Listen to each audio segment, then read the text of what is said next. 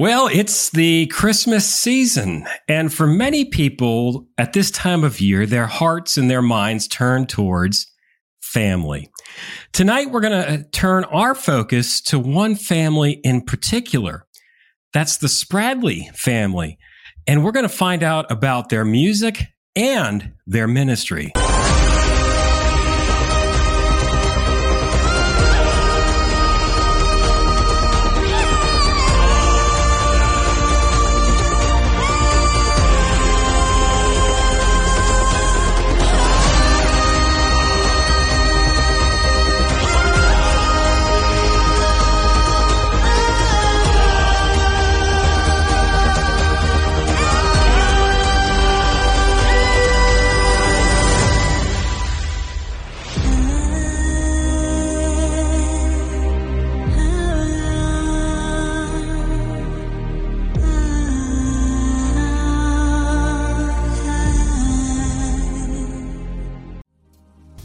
Inspire Tees Company is a Christian owned business that sells inspirational and Christian themed t shirts.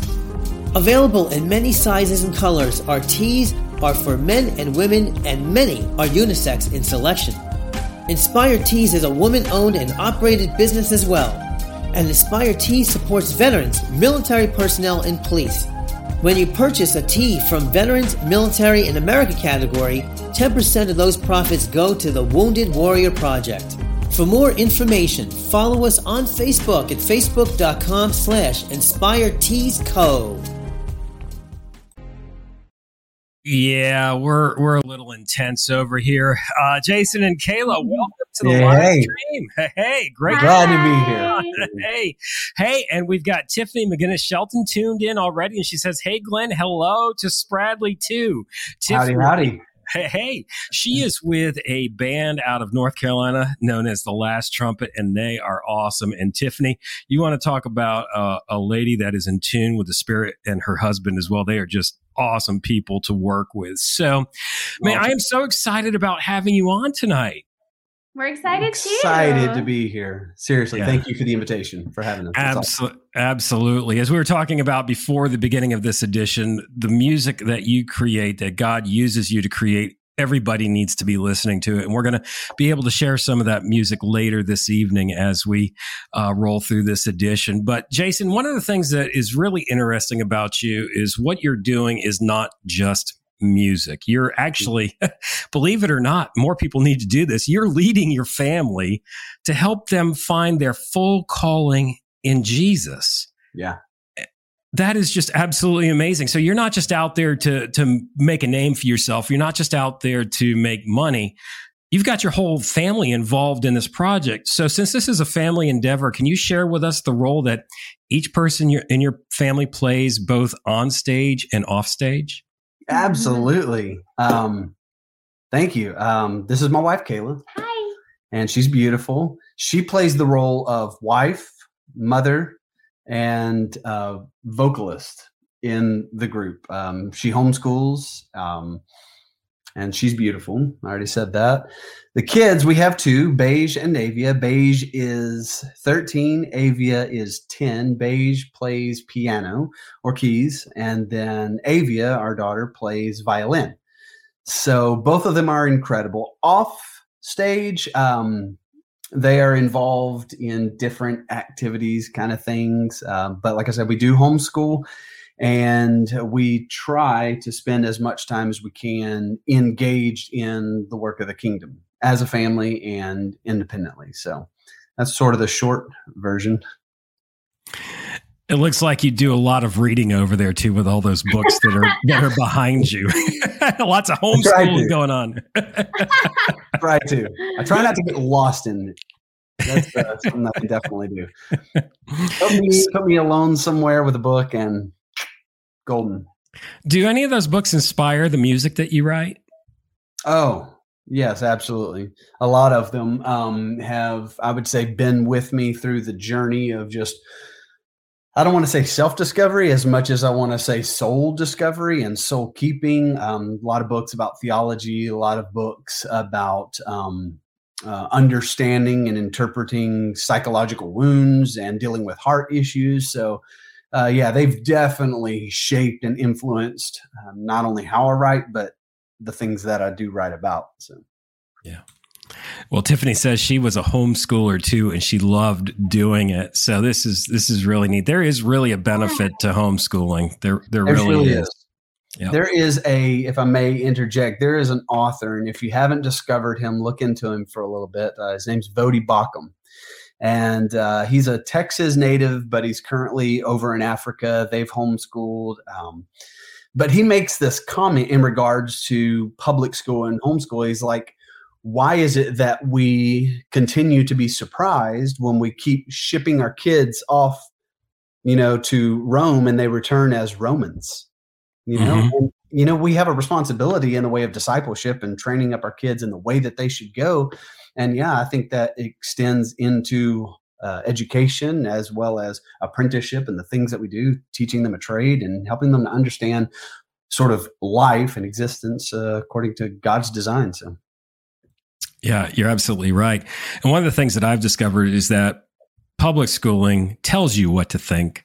For sure. And Kayla, you can d- agree or disagree with this, but homeschooling teaches you how to think. Would you agree with that, Kayla? Yeah, definitely. Yes. I do. I don't have a lot of words. Yes. yes. so, Kayla, I'm gonna I'm gonna put you on the spot here for a minute, Uh-oh. and okay. I have to ask you this question: When was it that you got involved in music? Was it before or after you met Jason? Um, before. So, my dad was a worship pastor um, most of my childhood and so and my grandparent his parents were pastors. And so i would say i started singing on the stage when i was probably six or seven singing he's got the whole world in his hands.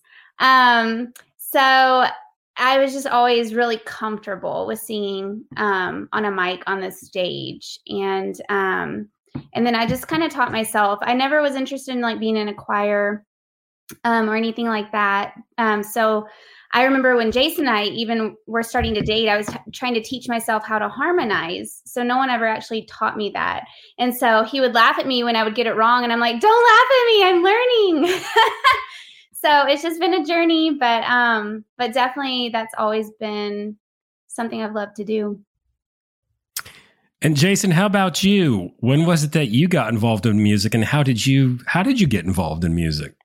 Let's see. Um, music was always a part of growing up. My mom was a, a, classically trained pianist. My dad played guitar and other things. So music was always something that we were doing. We were always singing around the piano um, from an early age, uh, involved at church. And then it kind of grew naturally. I was in band with school, and then I picked up guitar and drums and started learning these things. And of course, that developed into a, a love of uh, writing and getting involved in worship and simply the the excitement and the experience of making melody and seeing how that connects. So that was the beginning. That was sort of the the, the passion for music. Um, and then out of high school got uh, associated or connected with some guys. We formed a band started doing worship started writing and then started touring and it's kind of been sort of the mo ever since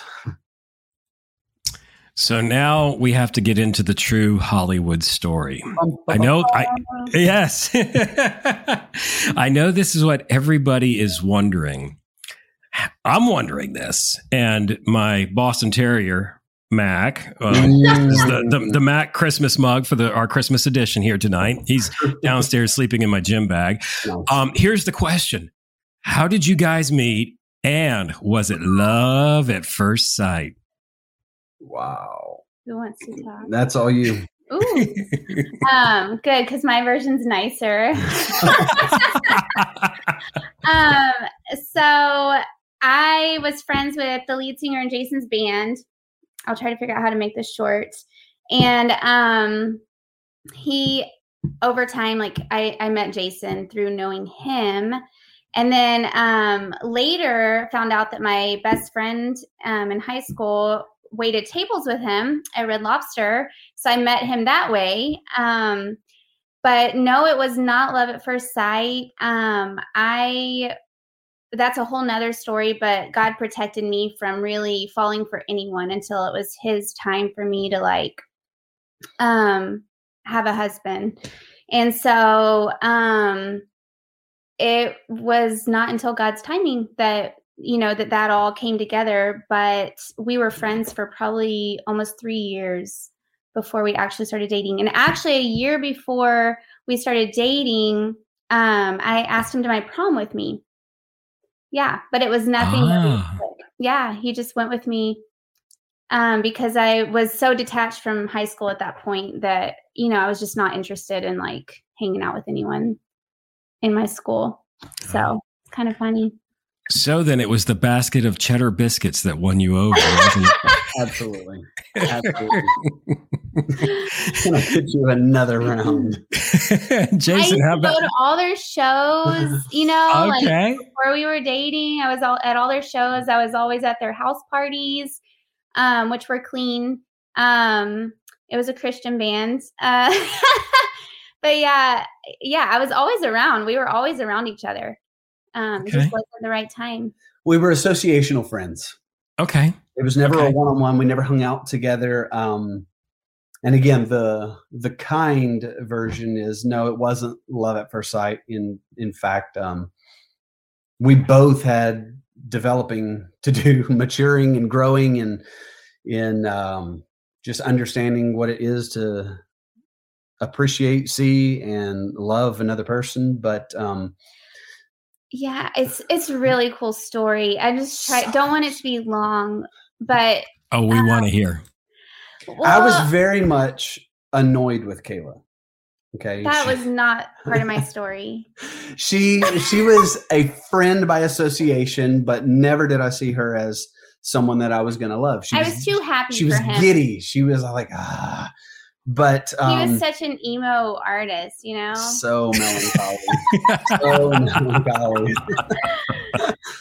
but but yeah, she spent some time in uh, Bible college while we were doing the band thing, and I was maturing, growing through some broken relationships, and somehow in a time away, God brought us back together with a new perspective and a new understanding of Okay. um, what it means to truly be in relationship. And at that point, everything changed, and I saw her differently. She saw me differently, and that was the beginning. What I was gonna say, the cool part was um, God totally led us to a point of surrendering that desire completely to Him.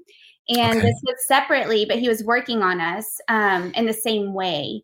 And um, so, even though I hadn't had a boyfriend before, um, I still my eyes were always open, you know, like, oh, is that the guy for me? Is that the, you know, it's like you're always thinking about it. And so he led me to a place of just surrendering, like, just trust me with that. Can you trust me with that too? You know? Right. And so, um, so I did. I gave it over to him, and I was just writing letters to like whoever my future husband was, and um, and and then Jason at the same time he surrendered that he you know had a girlfriend, broke up, whatever, and he wasn't focused on that anymore, and so I believe like God was um waiting for us to give that to him. You know what I mean? Before he Yeah. like he's like, okay, now here you go. Now that I'm your number one, I'll give you each other. And that's how our um, relationship started with God being number one. And 17 years later, Congratulations. Congratulations. You know, that testimony is so important for people to hear, especially younger people, because they get so. I- think it's just the course of the world, the way that it pushes you. Oh, you've got to do this. You've got to have a boyfriend. You've got to have a girlfriend. And there's such a, a need for that acceptance and that approval and that affection. And people jump into it way too quickly. And it leaves room for the enemy to come in. And I believe that's probably one of the reasons why we have s- such a high divorce rate and so many marital problems is it's not given over to God to just let him work his way. And he was working behind the scenes on both of you. And you didn't even know it until the time was right, which is, which is so Yeah. awesome. Yeah. Yeah. Yep, that's exactly right. You also both have spiritual gifts besides musicianship that complement each other. What are these spiritual gifts and how do they complement each other? The, the gifts besides music? Okay. Go ahead. Um, I the fir- the main one that comes to mind, I would say, is um, like Jason's pastoral leadership gifting. Um, in my um, gifting and hospitality has come together beautifully over the Mhm. years um, because I mean you can imagine like how that works in tandem um, because we have people over, you know, and we practice that part of being the church, you know, breaking bread together and fellowship. Um, and then, you know, where Jason's strengths would be leading people in the apostles' teaching, um, prayer, worship, and all of that. So that's been that that's probably the main thing that comes to mind. That's been a blessing to us and others. That's one. Yeah, definitely. That's probably a, a great summary of sort of like the, the primary. And then in addition to that, um, I, I think we have the the capability of walking in many different gifts according to the context or the moment as the Holy Okay. Spirit leads. Mhm. Um, so it's I think it's much less like I have the gift of apostleship and you have the gift of discernment, but it's more of I am receptive and positioned to be moved by the Holy Spirit in whatever way He uh, feels it necessary in this moment to glorify the Father in heaven. So um, I would say right now we are walking in in this dynamic as we are engaging missionally. Um, Mhm. Where this gift of apostleship is is truly manifesting itself in that words of knowledge and wisdom are able to be shared as we go and as we teach, as we edify and encourage. And then as we are going, one of Kayla's strengths, which is phenomenal, is that of discernment, the gift of discernment. And seeing that exercise as we're in different uh, communities and with different people in different circumstances, the way she's able to like speak into something is just is fantastic. So I do think so much of the spiritual giftedness that's available to us comes with our willingness to be simply used. Like who is available, who will go, and who will humble themselves and just crucify themselves all the more so that the Holy Spirit can indwell within us and then move us according to his desire. So um, yeah, pastoral shepherding and then apostleship, where prophecy and words of knowledge and discernment. And then there's the other things just in the way of administration and um, celibacy. Just kidding. we used to do that when I was in college uh, to joke around with our buddies is pray the gift of celibacy over them and they would freak out when we it's like, okay, Yeah. okay, your will or God's will? Oh, Lord, take this from me.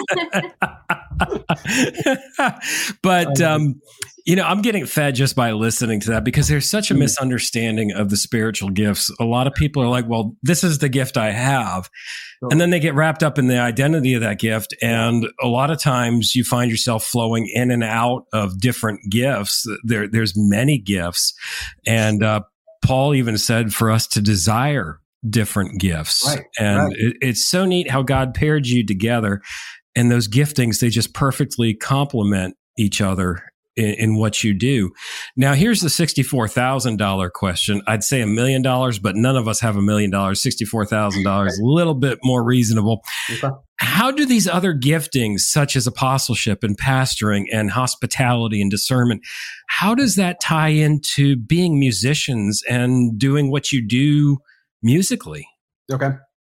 Uh, personally, I'll say it like this: like we were talking about the books and talking about the love of gaining knowledge, and um, I think it's beautiful how I have such a passion and a desire to communicate things in ways that people perhaps didn't necessarily communicate them. So that's the creative or the artist in me wants to, you know, present a horse of a different color, you know, and so as we walk humbly before the Lord and he he he moves in us and like I said gives words of knowledge or we have the opportunity to walk in that um, gift of wisdom in a situation uh, it's interesting how it also translates into the creative writing aspect. So there is something perhaps that I've come to understand and I'm able to present it in word form or lyric form so that musically it translates and people are able to see things from a new perspective. So watching that. So as we go in in in this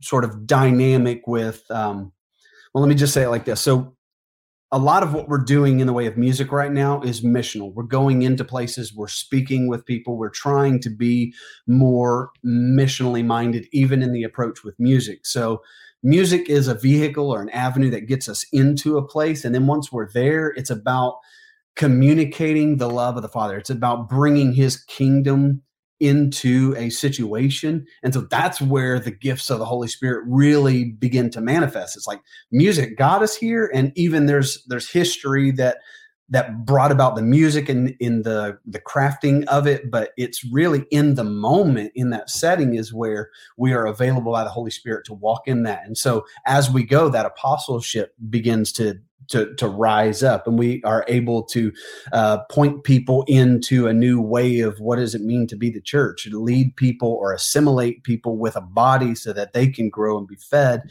and then again words of knowledge and then there's hospitality there's love there's compassion. Like i don't want to limit i think the bible is clear on gifts and then not clear on gifts. I think there's there's an extensive um, unlisted set of gifts that we can walk into. It's about just simply becoming more like christ and he moves in us through the power of the holy spirit for his glory. So did that answer your question it did. And I have to say that this edition, with what you're saying, is worth $64,000. I mean, the pearls of wisdom that you're putting out there, because there's so much that is just so misunderstood mm. about the giftings, about how all of this works. And you're speaking some things that I am taking in for myself that I am going to share with some of the musicians that I work with who have been hammering and hammering and hammering away. And it's like, well, it's the music, it's the music, and it's the music.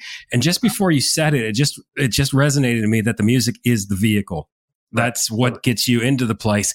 It's the other things that God, it, it just, it's that icebreaker. It, it's yeah. what brings you into that situation. Absolutely. People can relate to music, but we want to get past just relating to them. You know, we want, we want to be able to talk to them and hear, hear them. You know what I mean? Um, it's amazing have relationship. it's amazing how desperate the world is sort of in the general global sense how desperate they are for being seen you know?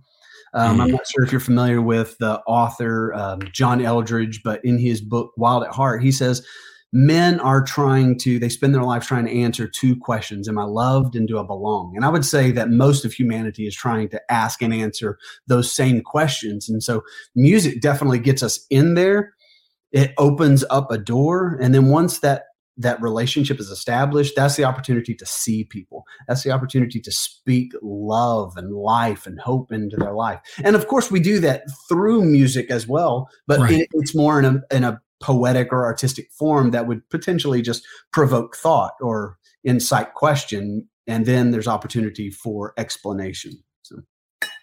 That is beautiful that is that is priceless, and I really thank you for just sharing that with us tonight, this evening. And uh, I'm going to share what you said and share that with some of the people that I work with um, over here on this end. And again, it's the same. Th- it's the same thing for me with this. You know, we do the podcast, we do the live stream. We, we do the Rockfest um, mm-hmm. in Charleston in May, and those are all just vehicles. The, the real purpose is the gospel, and getting the love of the Father so that people's souls are snatched out of hell. I mean, that's really what it just oh. all boils down to. And that's what it's amazing how many different giftings are necessary to do that. Yeah, absolutely. If you think about it. Yeah. It, you know, you'd think it's just evangelism, you know, which is the core one for that is sharing the gospel, but it right. takes all this other all this other spiritual infrastructure, if you will, to get the get the job done. You know, it's yeah. just amazing to think about. Uh, how did you come to realize that with what you were doing musically, Jason, that all of your family members could and should be involved with it? uh, by God's grace. okay. So that's the first. I, I, would say I fought with it for a long time. Um, like I said, growing up in a musical sort of family, there was expectations from grandparents and parents. I have three brothers, and there was always this, you brothers need to form a band. And there was so much disappointment when that wasn't our trajectory or, or the vision for us as well. Um, so to be honest, like this idea of family band, I was I was keeping at a distance. Um, just I, I, did not like the idea of it. I didn't like the complexity of it and what would be associated with it. So it really took a move of God to work in my heart and expose some things that I was holding on to so that we could be at this place. To be honest, I mean, the kids are incredible. Uh, they have been, I mean, I've recognized their giftedness and their potential from day one. Like the way they've just blossomed into accomplished musicians is phenomenal. Like they they've surpassed my potential years ago. But so recognizing their potential, I mean, day one, but bringing it into this collective, that took some doing by God. Um, Can I seriously. tell on you a little bit? Maybe. So. in March, we went to a um, a workshop um, to get familiar with the nonprofit that we work through. Any, anyways, um, this lady that doesn't even know our kids or their abilities prophesied over us and it was amazing and i wish i had recorded it but one thing mm. that stood out to me that day was that she um, prophesied that um, the kids would be a part of the band like what we're doing musically and um, which God has been telling me for a long time. But you know, the Holy Spirit has to speak to Jason. Like the wife is not the Holy Spirit. And so I kept waiting for him to like realize it. Anyway, this was in March, and the lady said that, and Jason's like, that's not what she meant. And he was like, he was totally resistant to it. And I was like, how can you hear it any other way? Um, and so within two months after that, like God, you know, made this major shift in his heart where it became a reality. But I just was, I thought that was so funny. Um, so it happened pretty, it, it's happened over a very long period of time, but some of the fine details happened in a very short time. Yeah. For sure. yeah. yeah. Wow. That is, that is just amazing. Again, what you're saying tonight, every family needs to listen to this that's mm. pursuing Ooh. the Lord. Every every father, every mother, every family. It's really interesting that you say this because when I got into this, doing this live stream and doing this podcast, the bands that we started interviewing one after another, 90% of them were family units. Wow and most of them were on the heavier spectrum of Christian music, Christian metal, Christian rock. It was husbands mm-hmm. and wives. And. I've had sisters, I've had father and daughter. And it's like, here's here's another one. And it really attests to the fact that when you take a look at the way God set up the world, the way that he created it, is the family is that core unit of everything. And I really believe that's why Satan's tried to attack it so much. Yeah. Absolutely. And you know, it goes from family to community to nation. You know, that's that's the way that it works. Um, how have you seen God bless you, Jason, since you made this change to recognize God's order and you know really show the world this is this is how God set it up? Well, um, It's like this, um, if I can say it. Uh, sometimes you can't really recognize the things that you have because you're too focused on the things that you don't have. And um, that was me for a long time. Uh, I was focused on what could be and the things that I was aspiring to. Um, but once I got out of the way, and once now this sort of dynamic or this expression has taken form, one of the things that has been um, just phenomenal to me has just simply been recognizing what God can do versus what I can do. You know, so I I couldn't sort of envision this. I couldn't see it. I I was stuck behind um, uh, preconceived ideas and perceptions about what I thought things either had to be or shouldn't be. And just that alone, now being in this sort of dynamic and now seeing what can become is phenomenal. Second to that, like we didn't begin this necessarily with this idea or intent for apprenticeship, but there is something of the nature of God about walking things out versus um, simply learning things. And I think oftentimes, even as it concerns discipleship and growing um, to be like Christ, we we we approach it too intellectually and or academically. And um, Eugene Peterson had referenced once in a book that discipleship is less like the study of intellect and more like the apprenticeship of a craftsman. It's field training. It's the idea of we're not necessarily just growing in knowledge, but we're growing in faith. And that comes by walking things out. And so, even in this sort of role, this family band dynamic, like they're walking into a form of apprenticeship. They're seeing us, they're seeing what it looks like to engage with the world around us. They're learning what it looks like to become performers and um, developing their musicianship and their stage presence. They're learning how to connect with strangers or be in a different spot. So, that second to just recognizing what God can do versus I can do has just blown my mind. It's awesome. That is that is really awesome, and I want to kind of springboard a little bit more into okay. the family aspect, especially the husband and wife aspect. Let's take the you remember the old Nestea plunge back in the '80s and the '90s on TV for the Nestea uh, tea commercials. You know, just dive right into the Nestea pool and uh, oh yeah, yeah, and, I remember there yeah. was a diving board. Yeah, the diving board. Yeah, they dive in, yeah. take the Nestea plunge. So we're going to take the proverbial Nestea plunge into okay. family here. You know, you and Kayla, you share the same vision, and that vision has been to be on the road. Mm-hmm. How did you guys come into agreement that that's what you were going to do? Because a lot of times there's friction in families and among partners over what the vision is. So, how did you get to the point where it's like, yes, this we are in agreement, and this is what we are going to do? Let me say it like this thankfully, Kayla talked about sort of the dynamic of our relationship and how it began. Um, I, I would say it like this: like what happened prior to us getting together was a commitment or resolve independently for us to walk in obedience to God. That that that was the provenance, the origin of things. And because of that, both of us were very much resolved in walking that out. So when we connected, I had already sort of walked into that dynamic. And so thankfully, as far as our relationship maritally, like it began with this idea of we are going to be going. We're going to be either on the road touring or we're just going to be a going sort of nomadic ad, adventurous couple. Um, when kids come along, that'll be a part of it. So thankfully we've never had sort of that tension of I want you to be on board and this is what I want to do and you got to do it. I mean, it's taken on several different forms, but the idea of being on the road, like going, that's sort of been constant. I would add, um, like Jason was very resolved in what God had told him to do um, from the time he was a teenager.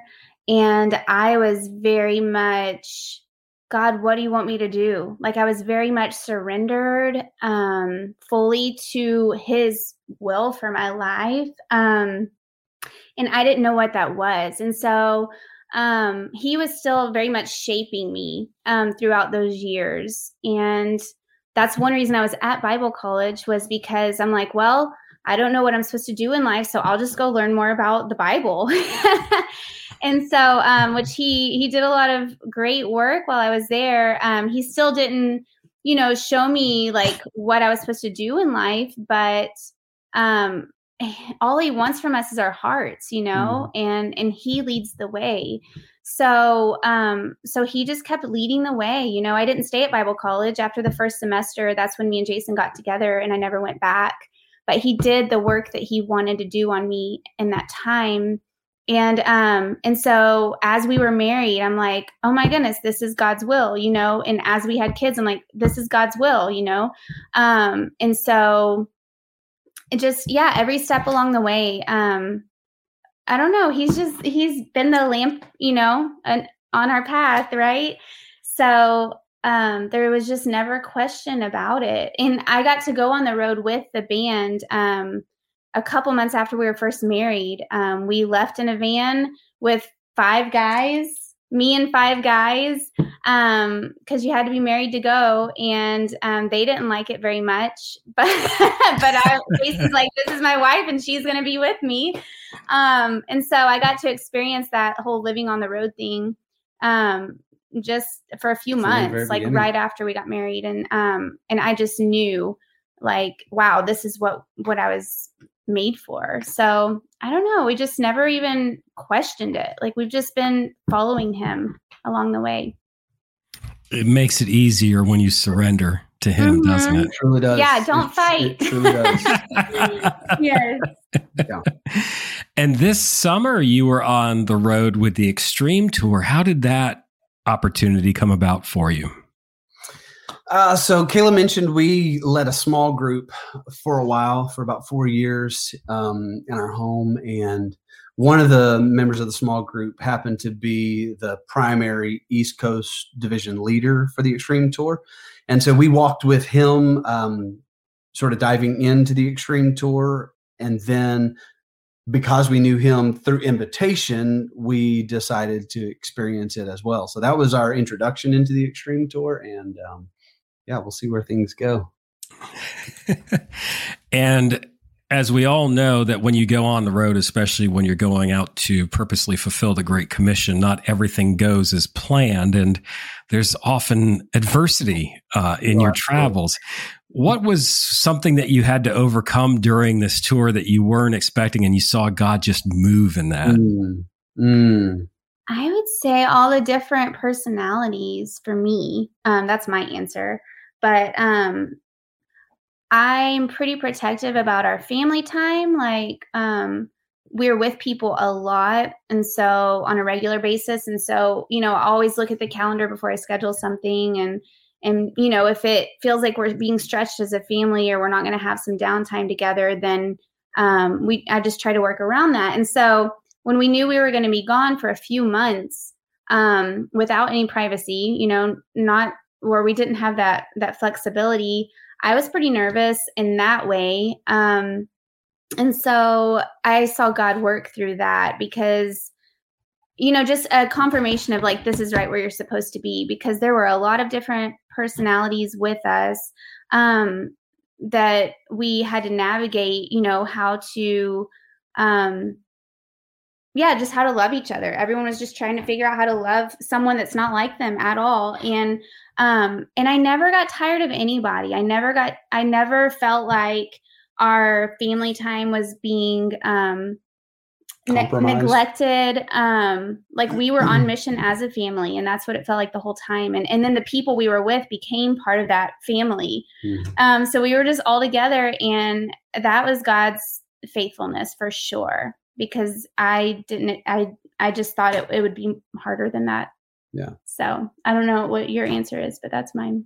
Well, in um, sort of conjunction with that, I think uh, there was a lot of opportunity to die to self. You know, it exposed pride and discomforts and exhaustion, and uh, I mean, there was a lot of that. You know, the the physical things, but um, man, we had some grueling moments. I'm not sure if you're familiar with it, but we were even in um, we were in Akron, Ohio, and we had our van and trailer stolen.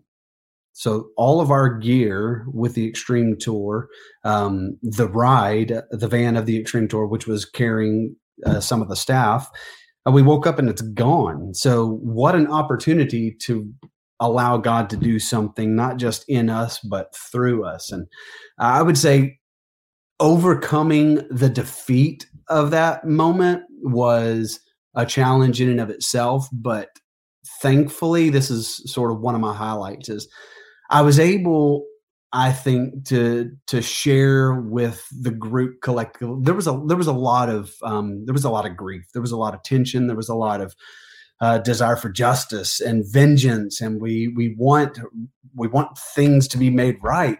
Um, and in the middle of that, I suddenly realized, hmm, this is an opportunity to be Christ like. It, tr- it truly is. And it was. So we were able to communicate and have this conversation. yeah You know, we should bless those that persecute us. If someone takes from us, I mean, uh, takes our shirt off from our cloak, you know? So we were able in that moment, in the middle of sort of this, this tense moment, to just again surrender, give it to the Lord and say, you know, bless them. Perhaps they were in a situation where they needed our stuff. And um, I, I, can't say that everything has been made right. I mean, there was some serious loss. I mean, sorrow and pain and suffering, they have physical consequences in this life. But nevertheless, I think God did an incredible work, not just um, through the things and through the tour, but in each of us independently in our hearts as we had to wrestle with those those emotions and those psychological difficulties of this is not right. And so that was beautiful, personally. That's yeah, that's really interesting you say that because God allowed that to happen. Right. You know, it's not like Satan all, all of a sudden just overpowered God and, you know, that that didn't happen that way. And God allowed that to happen so that what he wanted to work in you, what you were just expressing, could happen inside of you. Right. Right. And it's amazing how much of that, if, if we sort of take that picture or that um, sort of uh, dynamic and translate that into the day to day, like it's, it's so interesting how much we try to stay away or distance ourselves from uh, sorrow or suffering or pain or discomfort and these are so often the the the ingredients that God uses to grow us to mature us in our faith so that we become more like him and so I think it would do us well instead of trying to simply eradicate these things from our life to simply stop and sit within them and say okay what is it Father, that you're doing in this? How is this your grace? What about this moment is beautiful as it concerns your glory. So, wow. And he showed us a couple days after it happened. Um, one thing that came out of it was a lady on her deathbed um, gave her life to Christ. It was yeah. it was someone. Phenomenal. It was a family member of one of the the thief. One someone that was involved in the thief. Um, oh wow! Yeah. Anyways, yes. So that was really cool, and it's we don't even know the full story wow. how it came about, right. but um, but a pastor did let us know that in pursuit of trying to find where the stuff was, um, he ended up at someone's house and there was an old lady like on her deathbed. Um, so anyway, it's just like that would not have happened. That is stuff not been stolen. So amazing! yeah. Wow, yeah, I know it's amazing how God works. We can only, you know, I can only maybe do two things at once if yeah. I'm if I'm doing good. You know, walking and chewing gum sometimes just does not work very well. and then God is just multitasking like that throughout the entire world. Right. right. And we just have to stand in awe of that. That is so. Well, even a couple Absolutely. days before it happened, um, he had put on my heart to like um share i was writing a, one of our update blogs and um, it was about our treasures not being in heaven mm-hmm. i mean not being on this earth but being in heaven and i was just like what in the world like he was already prepping our minds you know yeah. with that reminder um, before it happened so he is he's in every detail Oh, that is cool. so neat. I love testimonies like that. That right. and that really if it was just for that one person, everything that you did that entire tour was worth it. Right. Even through all the exhaustion. So let's uh, let's get to the music of Spradley. How would you describe your music? Mm, I've kind of coined this phrase eerie folk rock. Oh, I like that eerie. Ooh. Maybe that's why I like it because I like eerie things. I'm, like I'm a little eerie, bit right? more. I'm a little emo myself, so I think totally. that's why I'm kind of attached to what's going on here. A little emo, little goth totally. myself. Totally. Yeah. Yeah. Yeah. I mean, uh, it's Americana, indie, acoustic based material and uh, I love writing with melodies that have sort of a, a, haunting feel, and I like to write provocative lyrics in that that challenge people. So, like, there's this there's this beautiful tension and uh, yeah, eerie folk rock. Let's talk about and listen to the first song that I'd like to spin unnoticed. What is that song about?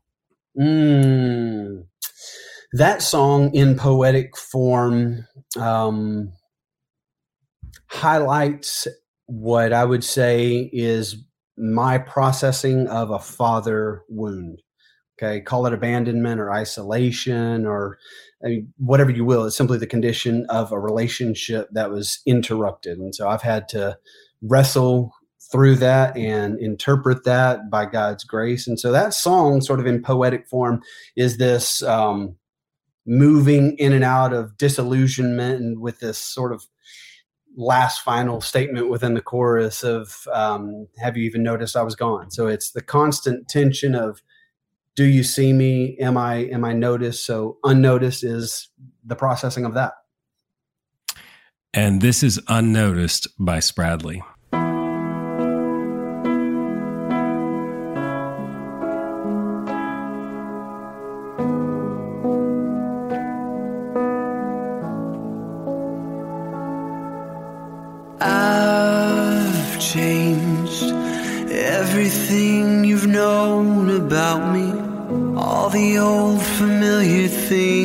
are gone.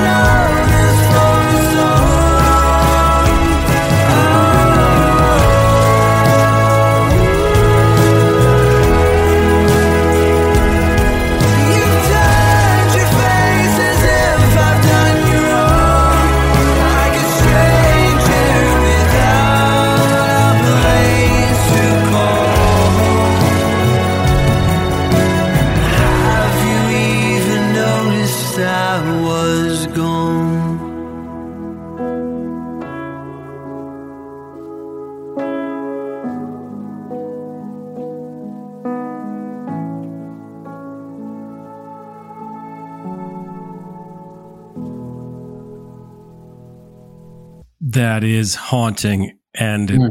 beautiful. And now that you explained it, I understand the. Is that your son at the piano? Yes. In that video? Now I understand the imagery in the video. That, Not only is that song haunting and beautiful, but I find it very refreshing. I can just kind of hang mm. out in that song all wow. day. It's just it's just beautiful the way that it's put together. Another song that I'd like to talk about, and I think it's very important for the time that we're living in right now. It's the one that you have called "Here Come the Voices." Mm. Okay. So, and I'd like to expound upon this a little bit for our viewers and our listeners because I know a lot of people right now, and I know of some people personally right now that are having voices spoken to them that are inspired not by God, but from the pit and really trying to destroy their esteem, trying to destroy who they, um, who what God's called them to be to kind of keep them under their thumb. Could you talk to us a little bit about these voices? How can we discern what is of God, what's not of God, what's of the kingdom of light, what's of the kingdom of, of darkness, and how should we deal with these voices? Good question. Complicated question, but good question. Um, yeah, naturally, the song is talking about these voices, the voices that I've had to wrestle with of fear, doubt, insecurity, and all of that. Um, but when, when it's talking about rec- when you're asking recognizing the voices, uh, let's say of the enemy versus the voice of truth, I would say fundamentally it begins with coming to the acknowledgement that there is an enemy. So mm-hmm. we have to know truth in order to be able to recognize truth and not truth. So the the best sort of encouragement that I can give or prescription for overcoming the voices, I'll get back to the voices in a second, is first off get in the word. Abide in the word. Because apart from Christ, we can do nothing. We're not going to be able to overcome, we're not going to be able to recognize, we're not going to be able to extinguish these voices apart from him. You know, we don't fight against flesh and blood, but we fight against principalities and powers of darkness. So first off, fundamentally is recognizing that there is a very real enemy and so this song naturally is my wrestling with that. But one thing that I can say in the way of voices, you know, the the enemy comes to steal, to kill, and destroy. Okay. He is the father of lies, the great accuser. And so, what he does is he speaks lies. Generally, he speaks lies against the nature and the character of our creator. Mm-hmm. And then he comes with his lies and accusations against the our own nature and character. And so the more that we are apart from truth, the more that we are not in the word abiding in Christ, the more we are susceptible, the more we are not able to recognize and to distinguish whose these voices actually are. But he is constantly coming against us, telling us that we will never be loved, we will always be alone, like all of this. But I don't want to I don't want to deceive listeners into thinking that these voices are only negative in nature because self mm-hmm. self is just absolutely our our vice in today's modern age so the voices that come even in the way of oh you deserve you deserve better or oh you should take offense to that oh like that's not negative but that is celebrating and esteeming self as supreme. So he's very he's very tactful. I mean he's been around for millennia and he is mm-hmm. he is very much excelled in his tactics. So i would say apart from christ good luck. Good luck. Yeah. but get in the word abide remain and you will begin because of the foundation of truth to recognize and to extinguish the voices and that's why it says in scripture that my sheep know my voice. Absolutely. I see Kayla agreeing 100% with that. Yeah. No, I mean, it, it, it's so true. Um, my sheep know my voice. And you were talking about that realization of the word. And I just think of when Peter realized or had the revelation that Jesus was the Christ. Mm. You know, and the, the word right there. And it was at that point in time when Peter realized, or it was revealed to him, who he really was in Christ. Absolutely. You know, he was not just a fisherman. Right. Yeah, he he's called to something greater. But then, as you were talking about that, pride always kept sneaking in there with Peter. you know, Oh, oh yeah, let's go do this now. I'm ready to go, and um, no, I'll never deny you, Lord. And yeah, right, uh, Lord, you're not going to be crucified. And that pride just ever, ro- rose up in there. Yeah, I, I think that's a perfect example. So this is "Here Come the Voices," and this song is so appropriate Mm. for today with all the voices that are out there and the need to be in the Word. I've been listening to the voices tell me no. Where their lies, they're seeking to devour every hope. They've been hiding in the shadows of my soul. Like a bitter thief, they've come and wreaked the havoc in my home. Ah, But oh, those days are over now. Ooh, I recognize those shouts.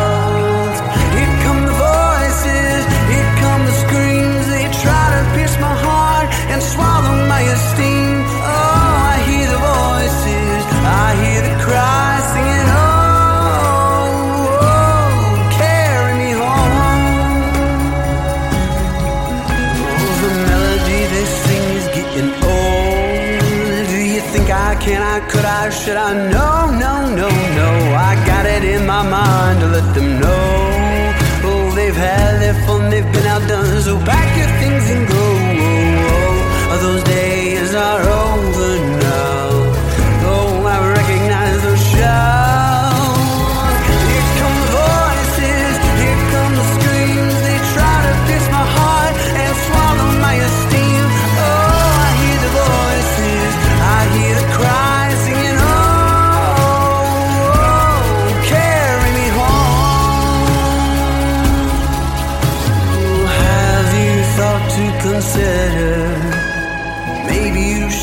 About your future. There's a strong possibility you'll fall. What makes you think you can scale that wall?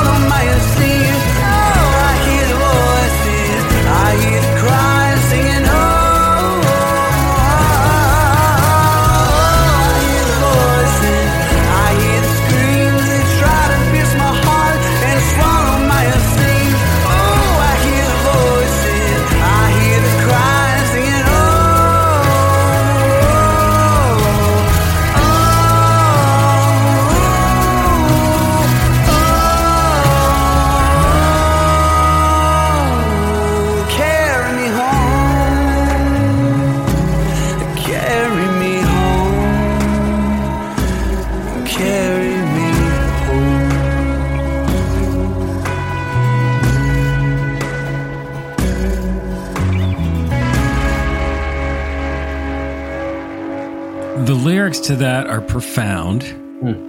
And I think the eerie texture that you use lets that song just stick and the music that you do stick in people's heads Mm.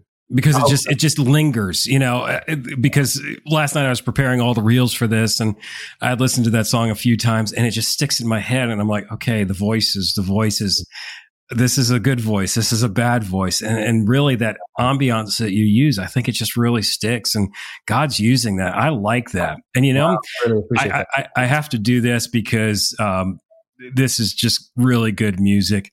Mac, the metal dog in our studio, totally approves of both of those songs. So you've got, yes, everybody is fighting now for the Mac, the metal dog seal of approval. So you got it. Yes, we've arrived. he he was in here with me last night while we were putting the reels together, so he hears he hears everything that we put on the live Very stream. Very Yes. So before we close tonight, I would like to ask you a question a, a little bit more about what we were talking about a few weeks ago about discipleship. Mm. What is discipleship and where are we missing the boat on disciple, discipleship today as a church? Okay, for the sake of brevity, let me just say this discipleship is us, well, to be a disciple is to be a student, right? To be an apprentice, to be an understudy. So to be a disciple of Christ means we are a student of Christ. We take on his manner, we take on his identity, we become like Christ. So, discipleship is that progression of becoming like Christ. It's Christ likeness. And not just in ethics or morality, but it's in wholeness. It's in all that we are. We are no longer ourself, but it's Christ. I've died to self, but it, it's Christ who lives in me. And so discipleship is our constant movement to Christ likeness. That's the short answer of discipleship. Where are we missing the mark? Yeah. Mm.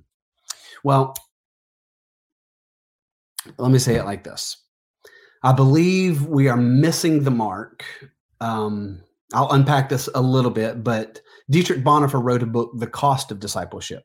And so, what I believe the mark that we've missed is actually the cost associated with discipleship.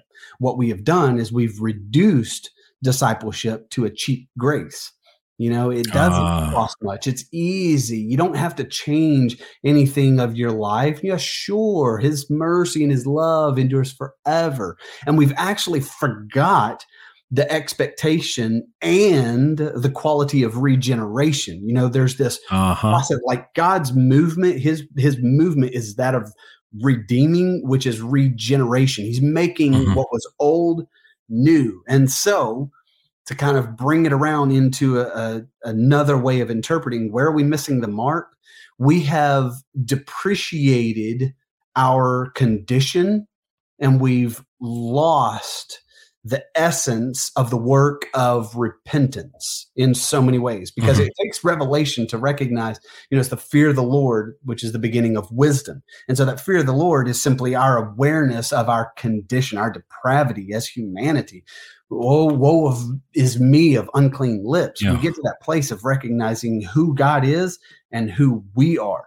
And as a result of that we're moved to repentance. But that's a thing that we're actually not teaching very much these days from within the church. It's just it's it's a little bit un unpleasant. It's it's uncomfortable and like what do you what do you mean die to self? Like there is a cost. It's blood, it's death, it's all or nothing. And we've ridden the fence for a long time thinking that we can be in the world but not of the world and all the while we've been seduced by the mm-hmm. supremacy of self by the enemy into celebrating self in so many ways that we have simply missed the cost of discipleship. It should cost us everything. It should cost all that we are. And there should be measurable differences in our lives as a result of it.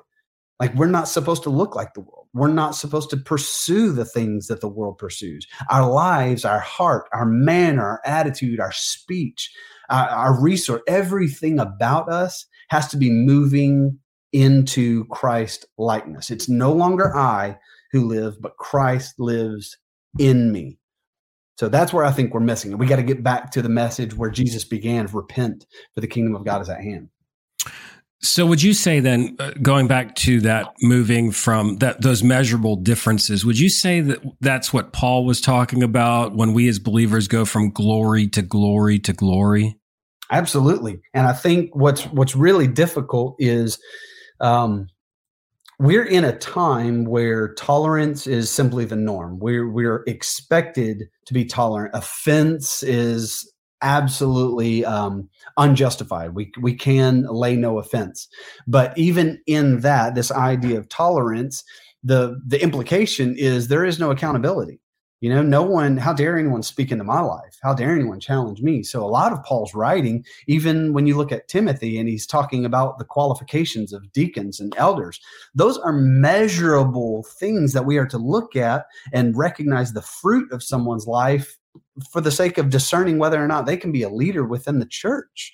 You know, if you don't have your household in order, wow, that's that's something I can see. That's that's a measurable detail in Christ likeness. And so Paul's full of these teachings and these principles that we have to be incorporating. He even tells Timothy not not to let anyone despise you because of your youth, but instead let your progress be evident to those. Like that's let them see, let them see and know that you are moving towards Christ likeness. So there's evidence of our faith and uh, faith. And james talks about like faith without works is dead. Show me show me like where's the deeds? Where's the works? It comes as a result of our faith. And because of our faith it moves us into action. So christ likeness has to embody it has to be the essence of all that we are. Like why are we in this condition?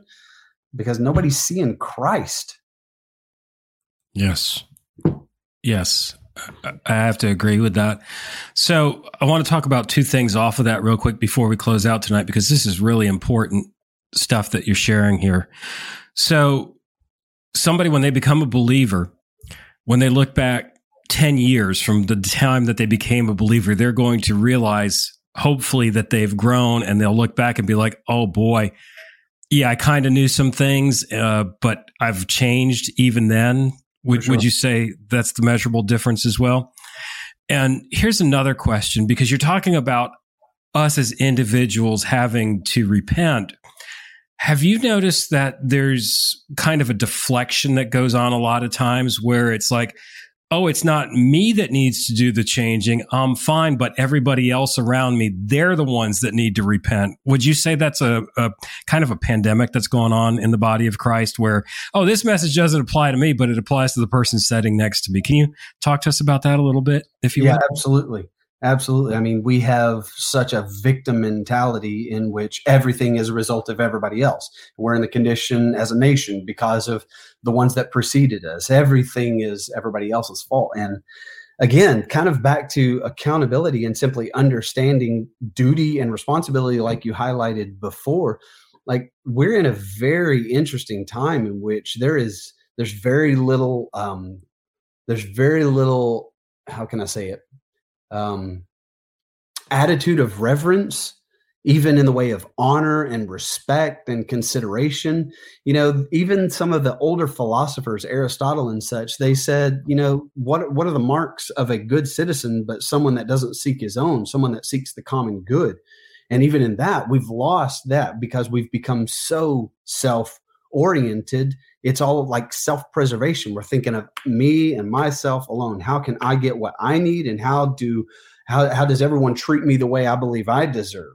And christians i think need to sincerely be on their guard even in the way of offense like i mentioned earlier. For us to wear offense like that's that's not christ like you know? Uh, teaching says that we are to be slow like not easily offended. So because of that like offense simply exposes my my um, condition of self where I've esteemed self and I am not getting what I what I want. And James says, what causes quarrels and fights among you, but that you don't get the things that you want, like self. And so this this cost of discipleship, this movement or journey of discipleship is this constant day in, day out crucifying self it's no longer i but again back to what are what are we teaching is discipleship? What are we expecting of people that are suddenly proclaiming or, or professing the name of christ?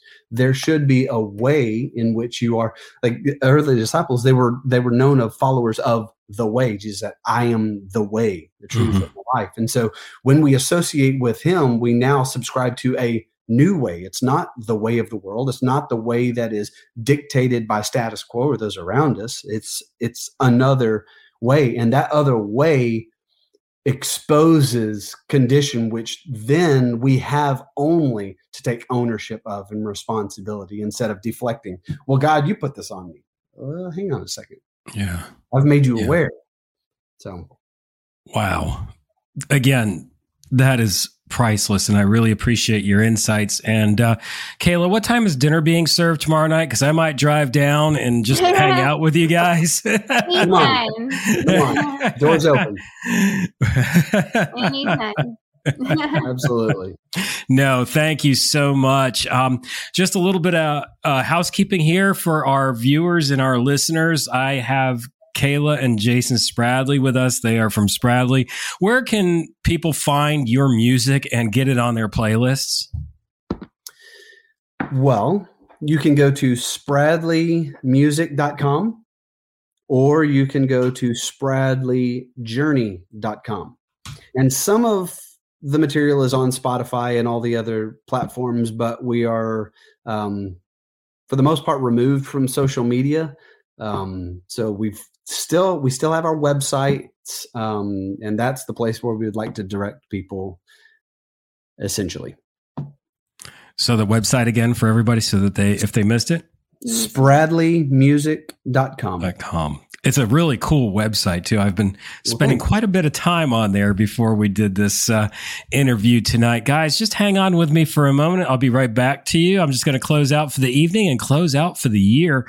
2021. Yes, this is our last edition live uh, for 2021. We will be back on January 13th of 2022 uh, with some really cool interviews. I cannot disclose at this time who they will be with, but you will be blessed by them. And if you're watching us on YouTube, go ahead and subscribe to us. Hit that little button at the bottom, bottom to subscribe to us on YouTube.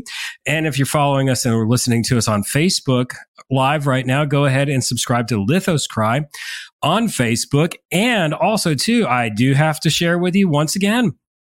Tickets are on sale for Get Revelation Rock Fest 2022. That's going to be occurring on May 14th at the Hanahan Amphitheater in Charleston, South Carolina. Our good friends Warriors of Light are going to be uh, headlining that event. Tickets are on sale right now, and you can get those at Lithos Cry. That's L I T H O S C R Y dot com. There's a little link there that will take you to the Eventbrite page, and we've got some Christmas deals. So they make great stocking stuffers.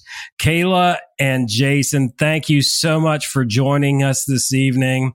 Our pleasure. Thank you. Thank you. And I'd like to wish you and your family a Merry Christmas and to everybody that's been with us for the past three years of this journey that we've been doing this live stream and this podcast. Merry Christmas, and we'll see you in the new year of 2022. Until then, peace out and rock on. lithoscry.com